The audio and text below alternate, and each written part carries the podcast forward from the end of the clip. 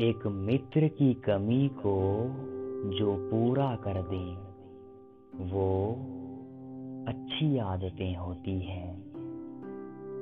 ज़िंदगी में हम कितना आगे जाएँगे, ये हमारी आदतें तय करती हैं।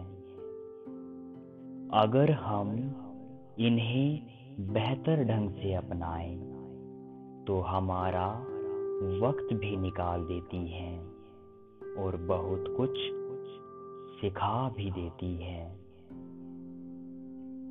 हम हमेशा वही काम करते हैं जो हमें आसान लगते हैं। हमें वो काम करने चाहिए जो कठिन लगे।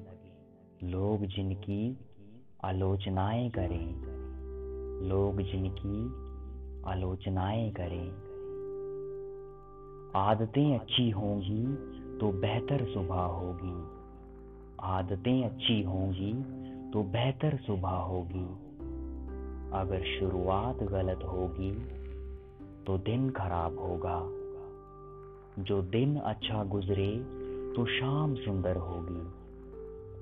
जो दिन अच्छा गुजरे तो शाम सुंदर होगी।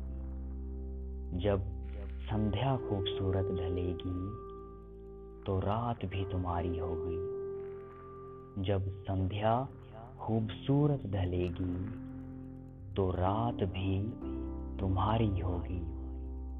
रात भी तुम्हारी होगी। तुम्हारी होगी।